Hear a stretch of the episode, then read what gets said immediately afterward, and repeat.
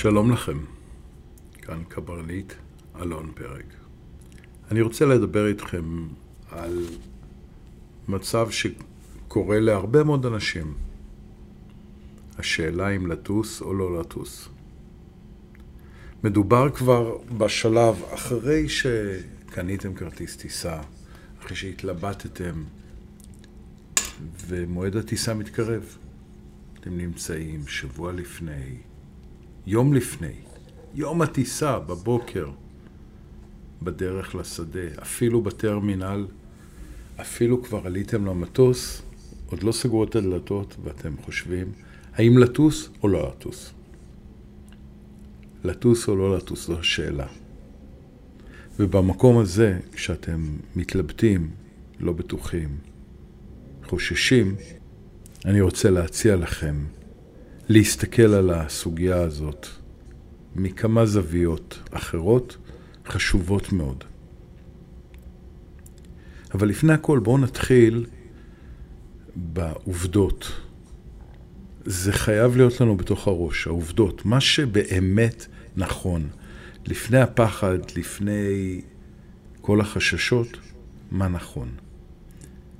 פחד הטיסה נשען על טעות. הוא אזעקת שווא מפני מצב שאינו מסוכן. זאת האמת. כל מה שתחליטו אחר כך צריך להתבסס על הידע הזה, על ההבנה הזאת, שהפחד שלכם, כל כמה שהוא מוחשי, כל כמה שהוא קשה, כל כמה שאתם חוששים מהתקף חרדה, הוא הכל, הכל התרעת שווא על מצב שאינו מסוכן. אם אתם לא לגמרי משוכנעים בכך שפחד הטיסה מבוסס על טעות, אז אני מציע שתחזרו לפרק המתאים באפליקציית סימפליפליי ותבינו איך זה קרה שהטיסה נעשתה כל כך בטוחה. תבינו גם מה הסטטיסטיקות כדי שהבסיס לזה יהיה. אבל נניח לזה בצד, רק נזכור כל הזמן שהפחד הזה הוא תגובה שהיא תגובה שגויה למצב. הוא פחד מדבר שאינו מסוכן. התרעת שווא. עכשיו, הרצון לפנות לאחור, לא לצאת לטיסה, להימנע, הוא רצון טבעי. זה מה שאתם רגילים אליו. והצעד קדימה של ללכת ולטוס הוא הצעד האמיץ, הוא שבירת המוסכמה והוא הדרך להתגבר. אז אם אנחנו מחזיקים כל הזמן במחשבה שלנו את הידיעה שפחד הטיסה הוא התרעת שווא, אפשר להתקדם. אנחנו עומדים אה, מול הטיסה, כמו שאמרתי, כמה ימים לפני, או ביום הטיסה, או ממש בטרמינל, יודעים שמה שמושך אותנו לאחור הוא התרעת שווא, ואני מניח שכולכם יודעים שהדבר הנכון הוא להתקדם קדימה ולטוס. אני תמיד אוהב להשוות את זה לעמידה מול בריכת המים, כשאני יודע שהמים קרים, אפילו טבלתי בהם את האצבע, ואני מתלבט, לקפוץ או לא לקפוץ, לחזור למגבת החמימה או לקפוץ למים. עכשיו, ברור לי לגמרי שכמה שניות אחרי שאקפוץ למים זה כבר יהיה כיף גדול, הכל יעבור, אבל הקטע הזה של לפחד מהקור, לפחד מהפחד, לפעמים גורם לי לעצור ולהתלבט. ואז באיזשהו שלב אני מחליט שנגמר זמן ההתלבטות, מכבה את המנגנון הזה במוח ונותן פקודה לרגליים לקפוץ. נגמר עניין המחשבות וההתלבטויות. זה מה שאני מציע לכם לעשות. להגיע למקום שבו אתם אומרים, די, גמרנו, אני כבר לא חושב על הפחד, לא חושב על מתארי האימה שרצים לי בראש, הבנתי שזו טעות, אני הולך קדימה. ועכשיו עשינו את הצעד הזה ואנחנו הולכים לטוס, טסים, ובהחלט יכול להיות שבמהלך הטיסה תהיה לנו נפילה. פתאום נרגיש שהפחד הרים את ראשו המכוער, מושך אותנו למטה. הטעות היחידה, אולי הכי גדולה שאפשר לעשות בשלב הזה, זה להתחיל להאשים את עצמנו, אוי ואבוי, שום דבר לא עבד, אני בחזרה במקום שבו הייתי. זו טעות.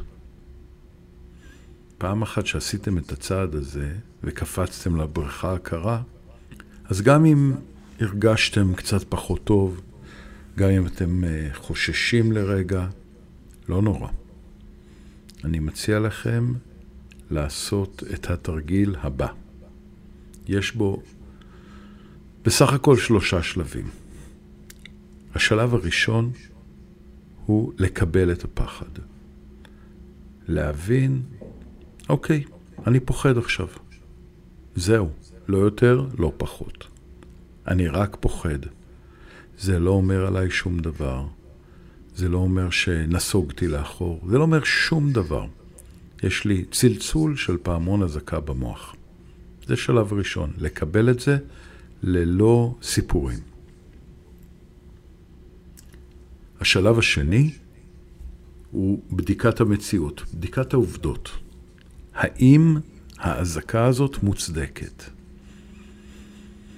בפרק המתאים בזמן השיוט באפליקציה בסימפליפליי, יש פרק שנקרא התמודדות עם הפחד בזמן טיסה, ואנחנו מתייחסים בדיוק לנקודה הזאת, בדיקת העובדות. אז בדיקת העובדות מתחילה בהסתכלות סביב. לראות האם יש איזה שהם סימנים למצב מסוכן. הכי פשוט זה להסתכל על הדיילים, אגב. אם הם עובדים כרגיל, מחלקים אה, מזון, מוכרים דיוטי פרי, מביאים לנו כוסות מים, או אפילו יושבים ונחים, או, או אפילו יושבים וחגורים כי הקברניט הורה להם לשבת, הכל יכול להיות חוץ מאשר מצב חירום. במצב חירום הם יהיו עסוקים בהכנת המטוס. הם יהיו אה, מצוידים בדפיות, בדרך כלל מנוילנות של הוראות או נוהלי חירום. לא ייתנו לנו אה, שירות בשלב הזה, יהיו עסוקים במשהו אחר. אז הדיילים זו דוגמה ראשונה לבדיקת ה... בדיקת העובדות. הדבר השני, מסתכלים על המטוס. אם הכל פועל, אם יש רעשים מוזרים. אם המטוס קצת קופץ, זה לא מצב חירום. אם יש קצת רעידות, אני מזכיר שגם לזה יש קטע מאוד מפורט וברור באפליקציה. חפשו את המילה מערבולות באפליקציה ותגיעו גם לקטע של ההסבר למה הן מגיע, מגיעות, עוצמתן. גם באותו קטע של התמודדות עם הפחד בזמן טיסה יש הסבר על זה, יש בקטעי האודיו, קטעי התרגעות. אבל מסתכלים על המטוס, מסתכלים סביב ובודקים האם יש תימוכין לתחושה שלנו. מקשיבים, כמו שאנחנו מסבירים באפליקציה, אם יש מצב חירום, מישהו יעדכן אותנו. זה יהיה הקברניט כנראה ברמקול של המטוס, שיגיד מה הבעיה. אז אם כל אלה לא מראים על מצב חירום, אז אין מצב חירום. וזה השלב השלישי, להכריז לעצמנו בשקט, זו הייתה התרעת שווא. שלושה שלבים. להכיר בפחד, לבדוק את המציאות, ואם המציאות לא תומכת בתחושה, להכריז זאת התרעת שווא. את התרגיל הזה אפשר לעשות כמה פעמים שצריך במהלך הטיסה. 10, 20, 50, 400, כמה פעמים שצריך. עכשיו, זה לא רק עיסוק נכון, עיסוק חשוב, זה עושה דבר הרבה יותר משמעותי. זה מתרגל את המוח שלנו בזמן פחד להשוות את האזעקה, לעמת אותה, בעין, לעמת אותה מול המציאות, ולבדוק האם היא אזהרה נכונה על מצב מסוכן או התרעת שווא. ככל שתעשו את זה יותר פעמים, כך תאמנו יותר את המוח. זה ממש כמו אימון בחדר הכושר, רק שזה מין חדר כושר למוח. אז פעם אחת שאנחנו בטיסה ותרגלנו את כל התרגול הזה, אנחנו מאמנים את המוח להבין את המציאות לאשורה. אבל אנחנו עדיין בטיעונים למה נכון להתמודד עם הפחד, למה נכון להביט לו בעיניים ולהמשיך לטיסה. אני רוצה לספר לכם דבר מפליא שלמדתי מהמתאמנים בתוכנית לטוס ללא פחד, שאותה אני מריץ אה, בשנים האחרונות. לא מעט מהם באו אליי חודשים, לפעמים שנים, אחרי התוכנית, אחרי שניצחו את הפחד, וסיפרו לי על פריצת דרך בחיים שלהם בתחומים שלכאורה אינם קשורים לפחד הטיסה, אבל בעצם כל פריצות הדרך האלה התרחשו אחרי שהם ניצחו את פחד הטיסה. לכולנו יש משימות שאנחנו חושבים שלא נוכל לעמוד בהן. מכשולים שאנחנו חושבים שהם מעבר להשגתנו. זה יכול להיות תפקיד בעבודה, זה יכול להיות אדם שאנחנו רוצים להיות איתו בקשר. כל מיני משימות. ואנחנו חושבים שהן מעבר לשליטתנו. פחד הטיסה הוא אחד מהם. ופעם אחת שאתם מצליחים להתגבר עליו, פתאום זה יכולה להיות ההתחלה של בחינה של שאר המגבלות בחיים שלנו. האם גם הם מגבלות אמיתיות או מגבלות דמיוניות שאנחנו יכולים לנצח אותן? יש לי לא מעט דוגמאות לכך מהאנשים שעברו את התוכנית שלי, ואתם יכולים בהחלט להיות הבאים בכך. אז זו עוד סיבה שלא להסתובב לאחור, אלא להביט לפחד בעיניים, להצטייד בידע ובהבנה, לצאת לטיסה, ואם גם במהלך הטיסה הפחד מרים את ראשו, לעשות לו בדיקת שפיות, בדיקת אה, מציאות, ולתרגל את המוח שלנו ב... אז ב, ב,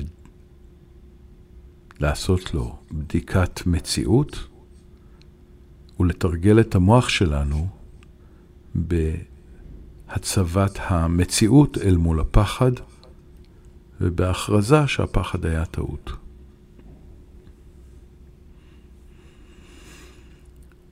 אז דיברנו על הרצון של לא לטוס, להסתובב לאחור, להימנע מהטיסה, דיברנו על כך שהרצון הזה הוא טבעי, אבל הוא טעות, הוא מבוסס על טעות, הוא מנציח את הטעות, הוא מחזק אותה. דיברנו על התמודדות עם הפחד אחרי שעשינו את הצעד הזה, שלושה שלבים בבדיקת המציאות. ואנחנו פותחים דלת לדברים שיקרו לנו אחרי שניצחנו את הפחד. אני רוצה להודות לכם על ההקשבה, רוצה מראש להודות לכם על הניצחון שתשיגו. מאחל לכם פריצות דרך חיוביות וטובות. ותודה על ההקשבה לפודקאסט המאוד אישי הזה.